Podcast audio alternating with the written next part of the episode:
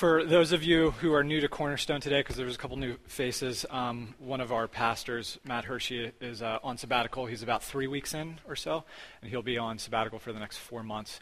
And so, at certain points throughout the sabbatical season that he is in and that we as Cornerstone are in, we're going to be taking time, like Sherry led us in, to stop and be quiet, to pray about certain things um, regarding sabbatical, regarding Matt, regarding us as a body of Christ at Cornerstone. So that's kind of the backstory. If you're like, who's Matt? Who's that guy we were just praying for? He's one of our pastors, our dearly beloved brother. So, good morning, everybody. Good morning. Good to see everybody here. Um, my stomach is still in the mend. As most of you know, I was in the hospital a couple weeks ago, so I'm going to be uh, sitting most of the time today just because it's more comfortable for me. It is not in disrespect to any of you. Maybe one or two of you, but mostly not anybody.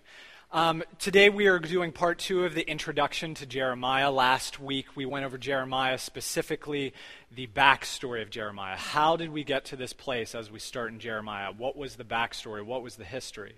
We looked through some of the kings. We looked through the, the kings that both did evil, which was most of them, and even some that did good, such as Josiah, who brought about this Reformation. Um, and how much their uh, contribution, whether for good or for evil, affected where we're at in Jeremiah. We also talked about the uh, one incredibly important word in the book of Jeremiah. Does anybody remember that word from last week? It's a Hebrew word. I had everybody say it like five times. Shuba. Everybody say Shuba. And that, yeah, good, good be at the end of that. Um, and this is one of the words in Hebrew for turn. In the book of Jeremiah, one of the big uh, main threads that goes throughout all, all this book is, is the, are the people of God turning their faces towards God, or are the people of God turning their backs to God? And there's this uh, poetry and this wordplay that Jeremiah uses over and over again, basically saying, if you're going to turn, actually turn to me. Don't make it some kind of superficial thing where we go through all of these external reformations, and yet in the end, our hearts, my heart, is not actually turned towards God. Um, so we're talking about exile in the book of Jeremiah, talking about a lot of stuff. There's going to be a couple videos today because um, there's no reason for me to create something brand new when there's something great out there for us to learn about. So today will be part two of Jeremiah, looking at the book and the person of Jeremiah. Did, did each family get a sheet of illustrations? Most people? Okay. So you're going to want to keep those out, take a look at those because you might not be able to see everything that is that is on here, but it's still really important um, that you see all that. The v- first video we're going to watch is actually from the Bible Project. This is going to outline the book of Jeremiah, so we can get a little bit more of a way it was composed and the way it walks through the story of exile through Jeremiah. Um, 98% of this is right. There's some things I disagree with as far as numbers, as far as the commentary, but that's neither here nor there. Um, so it's a great resource. These videos are free if you're ever interested in learning more about the simplistic baseline narrative of the Bible. Uh, it's, a great, it's a great thing to do. So we're going to watch this video first. It's about seven minutes. Uh, you can look at your little sheets. Uh, Gene and Jake, if you want to get the video ready, and then we'll move on from there.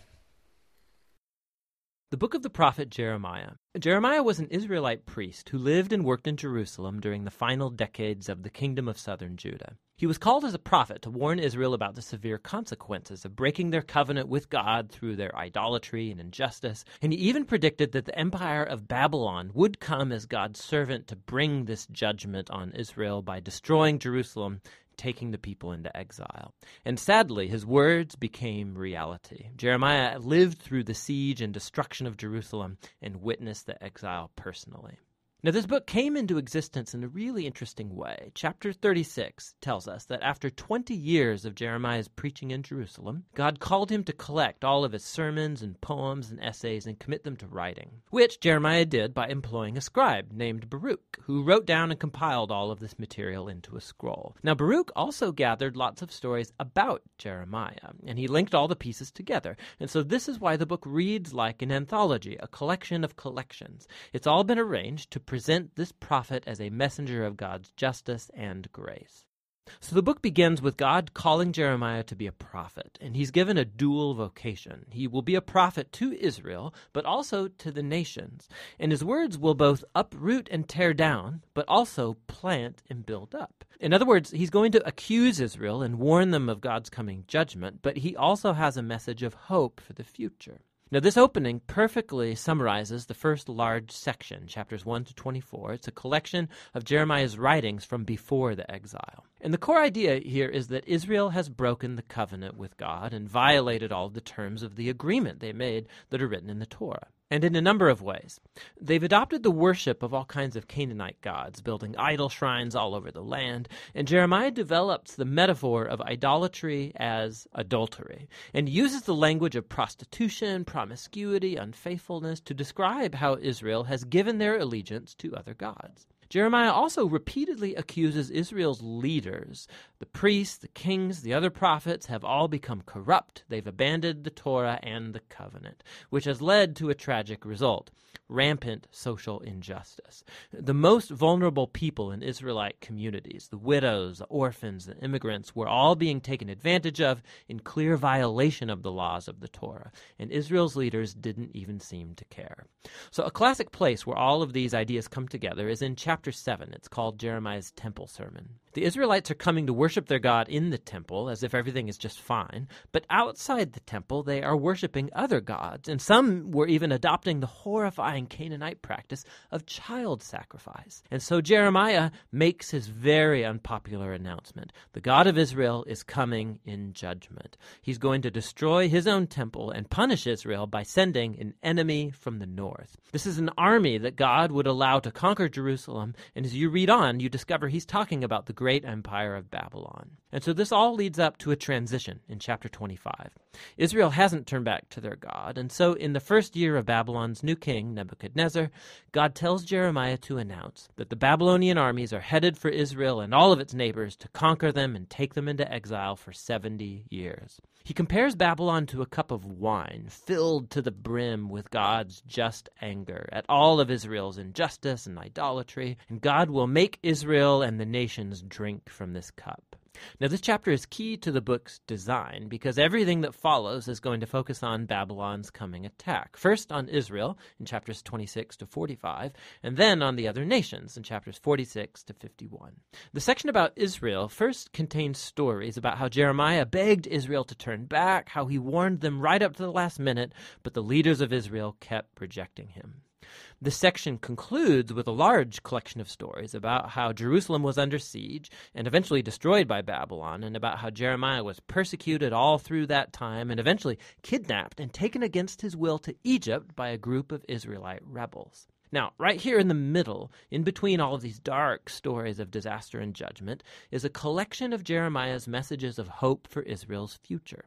So he picks up on Moses' prediction that after Israel had broken the covenant and gone into exile, see Deuteronomy 30, God would not abandon his people.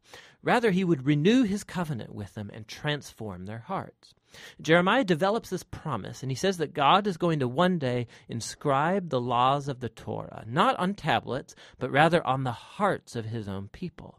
He's going to heal their rebellion so that they can truly one day love and follow him fully. And so one day, Israel will return back to the land, and the Messiah from the line of David is going to come, and that's when all nations will come to recognize Israel's God as the true God.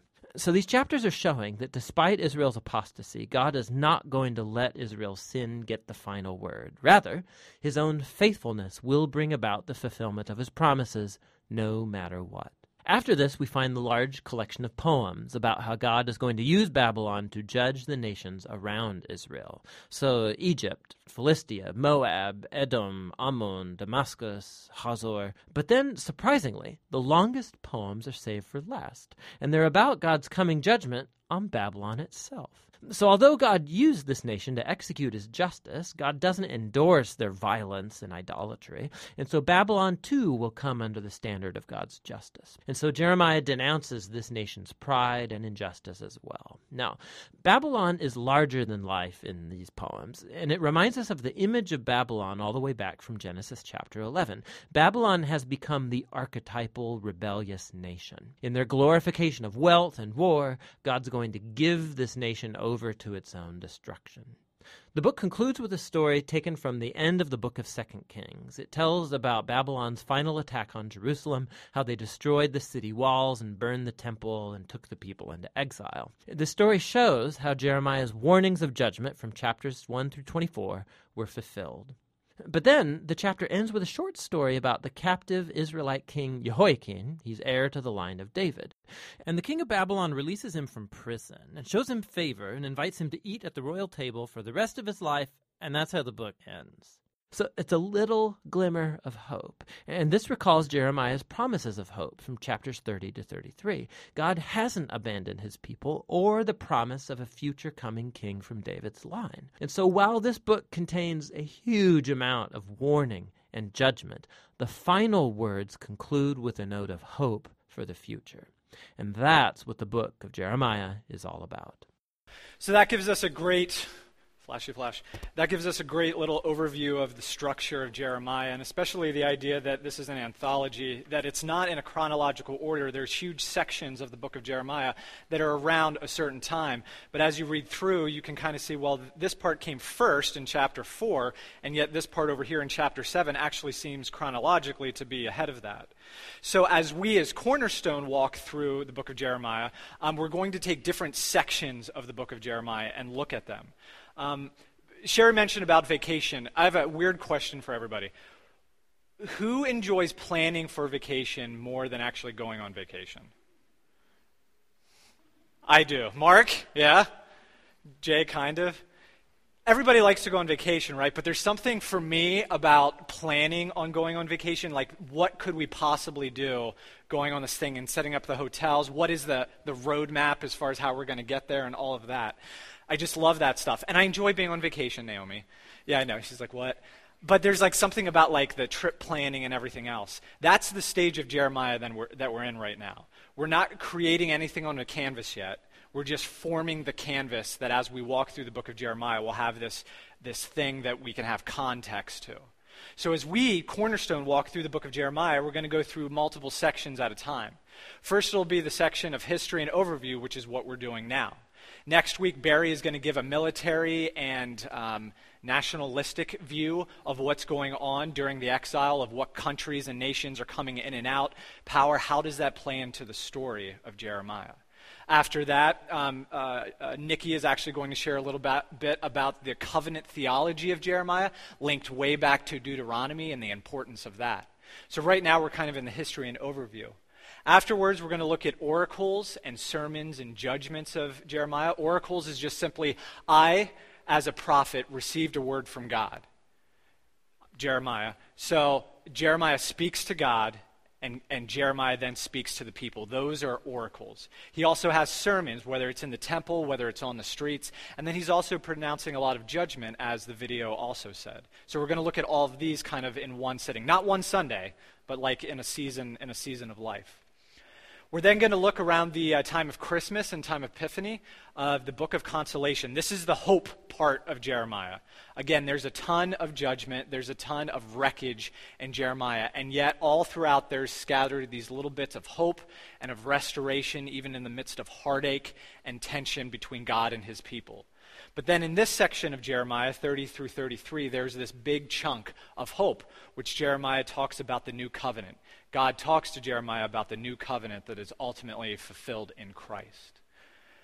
After that, uh, probably over the season of Lent, we're going to go through the confessions and the lamentations of Jeremiah. Jeremiah is the most human prophet we have record of in the book of the Bible. There's Isaiah, there's Daniel, there's Ezekiel. They're all humans. But really, in Jeremiah, we really see his heart breaking and grieving and wrestling with God about the word that he has been given to give. He really struggles with the exile that's coming and with the judgment. He understands it, but yet it's breaking his heart. He doesn't necessarily know what to think at times, and yet he continues to walk faithfully in the midst of God's word to him to give God's word to the people, even though it's going towards the end of a nation, the captivity of a nation that are going to be taken out of their homeland. So we get to see this um, really uh, human side of Jeremiah, which we'll talk about more in a minute, as well as him lamenting about all this tragedy, all this death, all this idolatry that is coming about the nation of Israel, the nation of Judah, which was really kind of self made disaster that God is bringing about because of their idolatry and social injustice. And then we're going to take a season to look at prophetic sign acts. These are the weird things that prophets do in the Bible. Uh, like, so say for Ezekiel, uh, Ezekiel laid on his side for a gajillion days or whatever to represent something. He cooked uh, food over human excrement, and then, and then he said, no, I shouldn't do that. And so he cooked food over cow excrement and stuff like that. But it means something. These are almost like lived out parables. Jeremiah has probably five to ten of these within his writings. So, at one season of life, we're going to come together and look at all of these kind of parables, these prophetic sign acts. Why did God ask him to do these things? What do they mean? What is the visceral um, picture of this? That it wasn't just an image that he conjured up in people's minds, but he was actually called to physically do something and his prophetness. That it wasn't just a word, it wasn't just a thought, it wasn't just an oracle, but he was actually physically doing something as he was pronouncing judgment or hope in the midst of the exile. And then we have Jeremiah among prophet, priests, and kings. There were some priests that threw him in a well, that threw him down. The one of him died. He wasn't really popular at all with anybody, especially the kings uh, of his own land, as he said that you guys are going to be completely wiped out and taken away, and the people are going to do that because of your sin and because of the sin of Manasseh. Um, there's also his uh, struggle with other prophets, which we talked about a little bit before. When you have a prophet versus a prophet, how do you know which prophet is the right prophet? Right? Like, how do you actually determine? One is saying, hey, the Lord is going to save us and bring us peace. And then you have this other prophet saying, no, the Lord is going to bring judgment upon the land and upon you, and there will be no peace. So, which one is right? Because we don't want to say that we want the truth, right? Well, I don't know if we actually want the truth. But let's say we want the truth. So if there are these two prophets that are prophesying different messages that are supposedly both of Yahweh, the God of the Old Testament, the Father, the Creator, then how do we listen? Who do we listen to? And Jeremiah struggled with this because he was bringing the word of the Lord. He stood in the presence of the Lord, received the word of the Lord, and was giving it out. But then there were these other prophets that said opposite things to what was being said. And so the people wanted to listen to these other prophets rather than him. How does he justify himself? How does he have people hear those things? So we're going to get into all that during this section of the book. And then finally, here and there, scattered throughout, the idea of covenant is a, is a thread throughout all of the Bible. And there's other key things with other prophets that we're going to be looking at. And how the other prophets, Ezekiel, Isaiah, Daniel, how do they talk about covenant? How do they picture covenant? The way we have broken covenant, the way God is faithful to covenant, the way that the new covenant is going to be written on our hearts, and how new breath is going to be coming into us and making these dry bones come to life. What are those pictures, and how can we tie all of those things up into um, one biblical narrative within the major prophets? So, those are kind of the sections of Jeremiah that we as Cornerstone are going to be going through over the next let's say nine months. I have no idea, but let's say nine months. So everybody got that? Everybody's going to remember that the next nine months or so? Okay, good. There'll obviously be, be reminders of that. But let's look uh, at the text today. If you want to turn in your Bibles to Jeremiah chapter 1, I'm going to be reading verses 4 through 19. 4 through 19. This section of the text is how God called Jeremiah how God equipped Jeremiah, how God empowered Jeremiah in the context of his day, and then how God reinforced Jeremiah. So, called, uh, what did I just say? Called, equipped, empowered, and then reinforced. Yeah. So, let's start verse 4. Now the word of the Lord came to me, Jeremiah, saying, Before I formed you in the womb, I knew you. And before you were born, I consecrated you. I appointed you as a prophet to the nations. Then I said, Ah, Lord God, behold, I do not know how to speak, for I am only a youth. But the Lord said to me, Do not say, I am only a youth. For to all to whom I send you, you shall go, and whatever I command you, you shall speak. Do not be afraid of them, for I am with you to deliver you, declares the Lord. Then the Lord put out his hand and touched my mouth, and the Lord said to me, Behold, I have put my words in your mouth. See, I have set you this day over nations and over kingdoms to pluck up and to break down, to destroy and to overthrow, to build and to plant. And the word of the Lord came to me, saying, Jeremiah, what do you see? And I said, I see an almond branch. Then the Lord said to me, You have seen well, for I am watching over my word to perform it. The word of the Lord came to me a second time, saying, What do you see? And I said, I see a boiling pot facing away from the north. Then the Lord said to me, Out of the north disaster shall be let loose upon all the inhabitants of the land. For behold, I am calling all the tribes of the kingdom of the north, declares the Lord, and they shall come, and every one shall set his throne at the entrance of the gates of Jerusalem, against all its walls, all around, and against all the cities of Judah. And I will declare my judgments against them for all their evil in forsaking me. They have made offerings to other gods and worshiped the works of their own hands. But you, Jeremiah, dress yourself for work Arise and say to them everything I command you. Do not be dismayed by them, lest I dismay you before them. And I, behold, I make you this day a fortified city, an iron pillar, a bronze wall, against the whole land, against the kings of Judah, its officials, its priests, and the people of the land. They will fight against you, but they shall not prevail against you.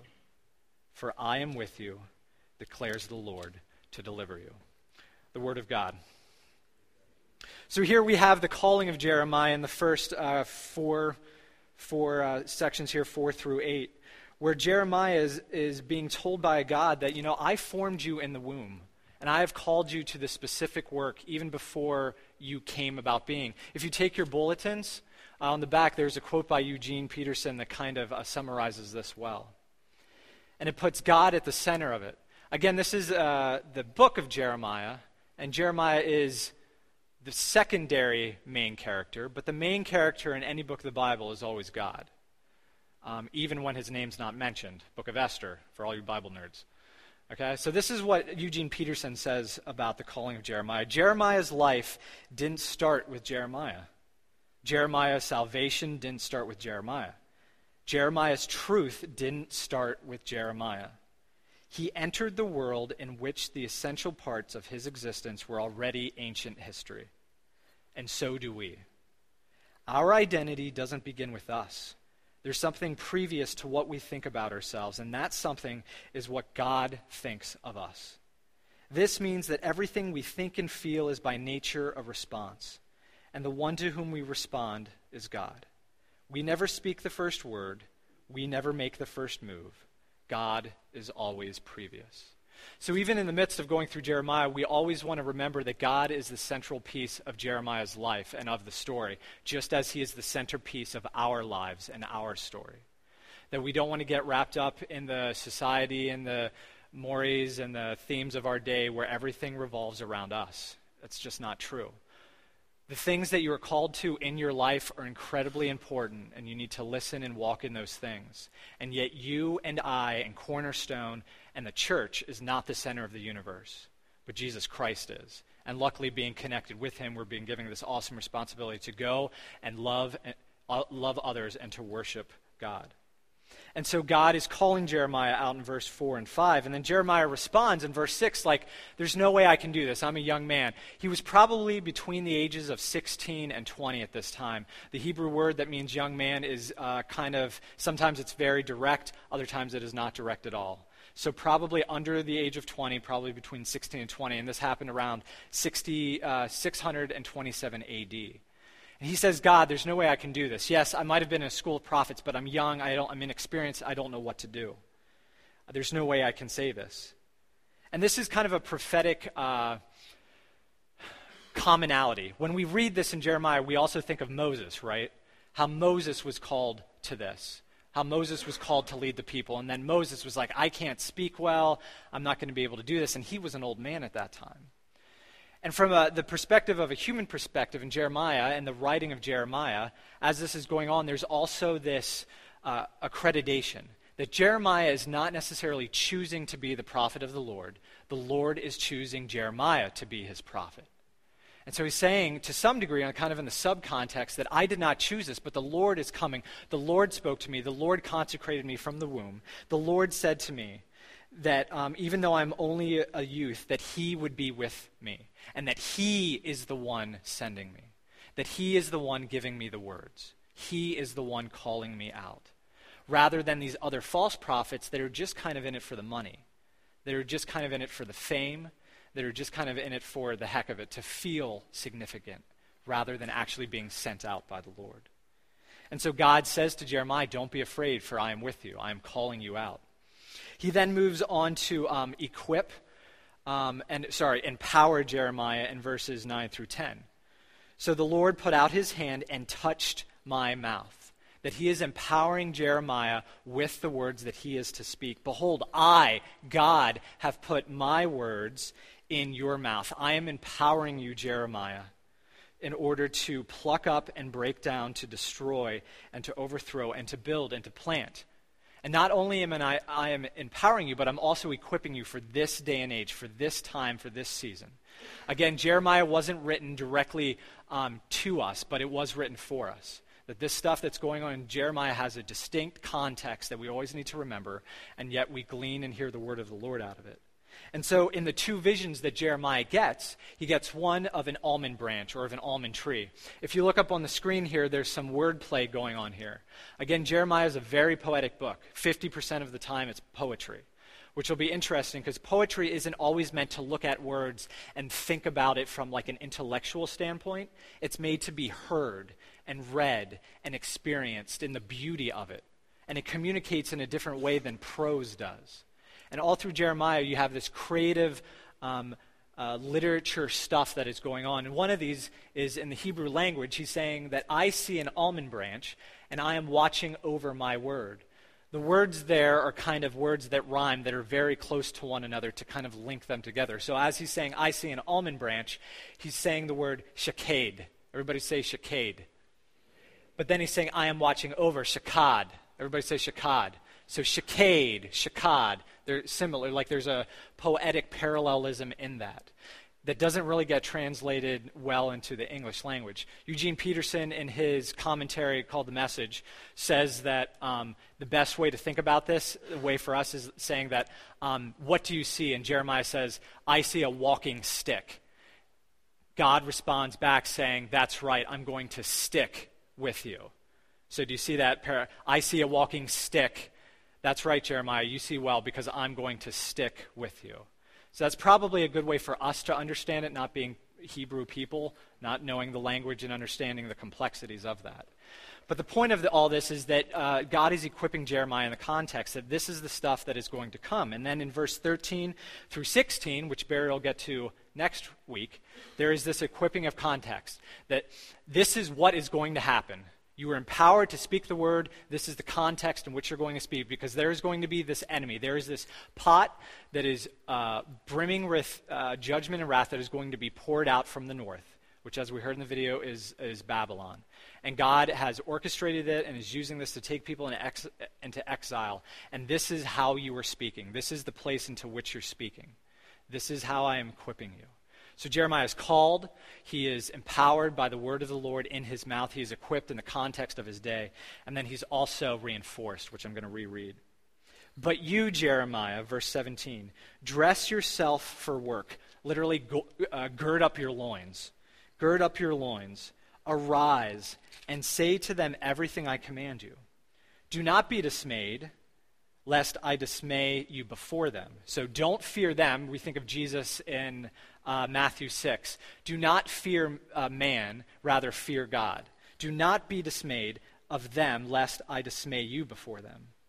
And I, behold, I, Yahweh, I, God, make you this day a fortified city, an iron pillar and bronze walls against the whole land. So even though Jerusalem is going to be coming to an end, that all of their defenses of what is going on are going to be stripped away, yet God, for Jeremiah, for his prophet, is going to be building him up, is going to be giving him all of these defense, appropriately defense mechanisms as he protects him against the stuff that's going to come against him.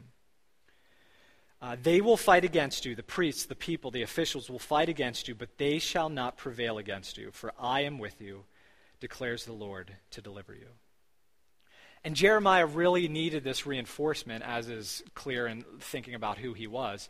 Because in the midst of his prophecy, there's usually not a whole lot of prophets that are popular in the, in the Old Testament, or in the New Testament for that. Or if they are, they're, they're popular for a short time being. And then all of a sudden, the crowd changes, the prophet says something they don't like, and the tides turn. Jeremiah so needed this um, reinforcement in the midst of all this because he was going to be a social oddity through his 40 years of preaching. He was going to be the oddball. He was going to be the guy on the streets holding up a sign that you and I would look at and be like, You're crazy. What are you doing out there? Dressed weird, everything else. God calls him in Jeremiah 16 that he wasn't allowed to go to funerals. He wasn't allowed to be married. He wasn't allowed to have children and he wasn't allowed to uh, enter into festivals or into wedding feasts. And when we get to Jeremiah 16, we'll learn a little bit more about that. But he wasn't able to interact in all of these social ways because of the coming judgment and exile that was coming. And that his life and his word, in the midst of judgment, in the midst of hope, was supposed to be a true voice to the people. Turn away from idols over and over again. Even if the exile comes, and the exile is coming, Turn towards me. Turn your face towards me. Don't turn your back towards me. And so he was going to be the social oddity. And again, it's really hard for us um, to think about the fact that the word of the Lord, the truth and the hope and the judgment of the Lord can come through means that we typically might not like or that we don't want to listen to. Jeremiah was a social oddity. There's other people in our society that are social oddities. As an illustration of this, I have a Radiohead music video for you. Uh, one of you people here, I won't, I won't mention who, mentioned this video to me uh, a couple of months ago when it was released. Um, uh, it was like, what's going on with this? And I'm just like, I don't know. It's, it's weird. And so I did some research on it. Um, the backstory of it, I'm not doing it based on the backstory. One of the main points that the artist and the producer wanted to make is the fact that we often have fears that are based um, in fear alone and not in any kind of rational or uh, uh, true sense. There are also times when our society can be such a model society and yet be completely and utterly wrong. And then somebody would dare to speak against that model society, and we look at him or her like they're weird. Like, why this is normal. This should be okay. All this stuff that's happening, we're having fun, you know, this is happening. Why can't you get on board with this? And this is like a picture of Jeremiah as a, the social oddity that's saying, just knock it off. Just get on board and have fun and do this and do that and everything else. So this song is called Burn the Witch. Um, it's in claymation, and hope you enjoy it. If you have questions about that video, I have a ton more to talk about that video that I'm not going to do now. But the one main thing I want you to get from the midst of that is that there was this model village happening. There was this thing where everybody amongst the people, like, this is how we do it. We, we decorate the gallows, you know, we do this thing and that thing that um, is completely normal to us. Um, that's just part of our life. And then this other person comes in and he's saying, you know what, this isn't, this isn't the way things should be. There's a lot of weird stuff going on here, there's a, ra- a lot of injustice happening here. There's a lot of uh, worship of other gods happening here. Um, and rather than us listening to that person, what ends up happening is that we try to kill them. We put them in a big wicker man and set it on fire. And this is Jeremiah's thing all throughout his life, right? That he um, was constantly being persecuted, he was constantly struggling with his call, and yet he uh, continued in the word of the Lord that uh, that God reinforced within him. And it was because he had the right threshold, that he had an established threshold. And what do I mean by threshold? Who here listens uh, to This American Life? Does anybody here listen to This American Life? A couple people. So it's a podcast. Um, there's also this uh, podcast called Revisionist History um, that they go back in some uh, quote unquote well known versions of history, they go back and reevaluate that to see what kind of new information, not as far as rewriting history, but as far as what actually happened. Um, and on one of these podcasts uh, that was recently, he talked uh, about the idea of threshold. And all had to do with basketball, but not really with basketball. So in March 1962, one of the greatest basketball games of all time was played. I was played in Hershey, Pennsylvania. Uh, Chamberlain was there. He scored 100 points that round. Um, it was the Philadelphia, it wasn't 70, the Warriors, Philadelphia Warriors. Um, and so that record has never been touched as of yet. Uh, not very many people have even gotten close to it. So Chamberlain, greatest ba- one of the greatest basketball players of all time, except he stunk at one thing really, really, really, really bad stunk. What was it? Yeah, foul, foul, foul shoots, foul shoots, foul shooting, foul shots, foul shots the year before, or during that year, he decided to change his method of shooting free throws. And so instead of the, you know, he started doing the granny. He started, Bear, I'm going to throw this at you. And he started to do the granny, and he started to make them a lot. And that time there, I think his normal average was 42%. Season before, for that game, he was 87% from the foul line. And so he changed his method. Uh, there's a guy, I don't know his first name, his name is Barry, that kind of says that this is the way all NBA players should be shooting basketball from the, from the foul line. Because you don't walk around like this. You know what I mean? But where are your, your arms normally? They're normally down here, so it's a much more natural way to have a ball down here. And yeah, it takes some practice, but then you can do the granny shot, and you can end up making a ton more uh, free throws than if you try that way except nobody does that. And Chamberlain, after that season, actually went back to shooting uh, overhand or whatever you want to call that. And the reason of that was because of his threshold. He was being made fun of for throwing in a granny way, or a sissy way, or a foolish way. That even though the way that he was doing it was better, the peer pressure around him, he knew it was better. There was proof that it was better. Even though that happened, he still went back to the old way because of the peer pressure. And so he went from being great at the foul line that year to stinking it up from the foul line the rest of the years. And, and so the, the podcast would talk about this idea of threshold. And what happens is that if you have a, a, a high threshold, okay, um, there you can you need uh, the threshold is the number of people who have to do something before you join in in doing it. Okay, so Jeremiah had a high threshold because everybody around him was doing it the wrong way, and yet Jeremiah was um, reinforced to do it the right way, to not speak lies, to not worship other idols, but rather to stay the course of what God has told him to do. So, in doing wrong, Jeremiah had a high threshold where he didn't give in to the crowd, unlike Chamberlain and, un, and mostly like all other basketball players in college and NBA, because they don't, you don't see, you see two people, I think, do the granny, the granny throw at the, at the free throw line. And that's because their threshold is low. But Jeremiah's threshold was high in that regard. But Jeremiah's threshold was low in the regard of doing good. That he only needed one person to tell him what was right and that that voice among the millions of other voices that were going on um, uh, among all of the other voices that had power and authority amongst the other priests the prophets the kings his family the people of his city all of those voices were telling him one thing and yet god spoke another. And it was because of that one voice that he heard that he was reinforced with over and over again that he stayed the course now, they say psychologically and from a social perspective, those who have um, high thresholds that don't follow the crowd or low thresholds that they do what they think is right, um, they're kind of jerks. That they're not uh, into diplomacy a whole lot. They typically don't feel a whole lot. They typically don't care. They want to do what is right, and they'll get it done by any means. That can be a good thing, that can also be a bad thing. The interesting thing about Jeremiah, again, going back to him as a human, is that he didn't shut down. He didn't become apathetic. He didn't become a stoic. He is the what prophet again? The weeping prophet.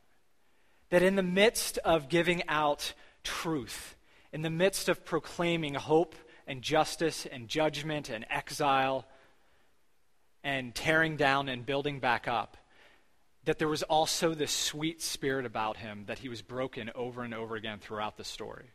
He was broken over and over again by what was happening in the exile. He was broken over and over again by the fact that his city was going to be destroyed. He was broken over and over again with his call, like, God, why did you call me for this message? I'm here on earth for 60 years, and I spend 40 of my years doing this. And there's this back and forth. And yet he's like, This word of the Lord is in my bones. He says, It is in my bones. There is this fire in my heart. There is this um, flame in my bones, and I cannot keep it in. That I have to give it out. There's terror all over me. On every side, there is terror. And yet I need to stay the course because of the word of the Lord to me. And so Jeremiah here shows us the fact that God's voice, in the midst of a million other voices, is still the sweetest, it is still the truest, it is still the thing that reinforces us the most in our life of faith. And in the midst of so many other voices that want to tell us other things nowadays, that we are called to remember the voice of Christ, the voice of the Spirit, the voice of the Father. Team, you guys can come back up. It's not that Jeremiah had no fear when he was going through all of this. Like I said, he complained he lamented. He walked as a person, as a human, through this calling of God. And sometimes you're like, is Jeremiah kind of turning his back on God? Is, is, is Jeremiah getting lippy with God? Maybe. And maybe that's just part of being human and being called to a task that is really, really hard and yet is ultimately fulfilling, that is ultimately in the very, very end joyful. We don't know how Jeremiah died. We know that he was kidnapped from Jerusalem and he didn't want to go to Egypt, but people tied him up and took him to Egypt. And so he went back to the place of slavery that is in the Israel mind, Judah's mind. That was the place of slavery in order to escape uh, destruction, and he didn't want to do that. He wanted to stay in Jerusalem. Uh, there is, uh, not myth, but legend, I guess, that he was stoned to death. Um, or it could be that he just died in Egypt uh, of old age, also. We don't know. But it's not like he didn't have any fear of what his calling was, but he wasn't a slave to that fear. That again, being courageous in the gospel and in trusting the Lord doesn't mean that at all times we have everything figured out and that we know everything and that we're super happy all the time or anything like that. What it does mean is that courage is that in the midst of fear, that we remember the one voice that calls us out of that fear, that calls us to his side, and that calls us to his heart, both in truth and in spirit, both in love and in discipline. And it's being rooted and grounded in that place that we as a church live out of. And that was the place that Jeremiah lived out of. And he wrestled and he struggled. I think that's really going to be a great thing for us as Cornerstone to experience as we go through Jeremiah. That there's both this calling, but there's also this weeping. There's also this, um, these tears that are uh, so close in the text that you're not actually sure if it's Jeremiah weeping at this point or if it's God weeping at this point. Like there's this back and forth poetically about that. Is this God actually crying over his people? Yeah. Is this Jeremiah crying over his people? Yeah. And again, to uh, get into that heart of God, to feel what He feels, even in the midst of junk happening and of exile, and uh, to cling to Him. So I'm looking forward to going through the book of Jeremiah. There'll be more in the upcoming four weeks about Jeremiah and a little bit of direction, shepherding for myself, how we need to read Jeremiah. Looking forward to that. Barry, thank you next week for doing the history stuff. That'll be sweet. Nikki, thank you for doing that. Um, that being said, let's stand um, and worship. As we sing this song, I want you to also think um, so, we're going to s- uh, sing No Longer Slaves because part of the verse in it comes from Jeremiah. Great. Think about yourself and God as you're thinking about this, but also think about Jeremiah. Think about the fact that um, um, Jeremiah was in the midst of exile, and yet in this song, the bridge to this song is an Exodus thought. And so, what does it mean in the, mix, in the midst of our exile to also have God come and free us from the certain bonds and the certain fears and the certain uh, ways we give ourselves over to slavery? And what kind of love does that connotate uh, to us from God the Father? So, Lord, we thank you for today. We thank you for the book and for the prophet, and we thank you that you are the central character in all of this, God. Help us to receive um, in our minds and our hearts as we go through Jeremiah. Um, help us to remember to always be turning towards you. God, we ask you to turn our hearts to you. Um, there's so many times that we think we're turning in the right direction, and it's not. And so we need your mercy and your grace to come forth. And we confess that we need that. Again, we thank you for the table that um, sets us right, that helps us to remember the cross and your love for us, um, and the hope that is in um, who you are, Jesus.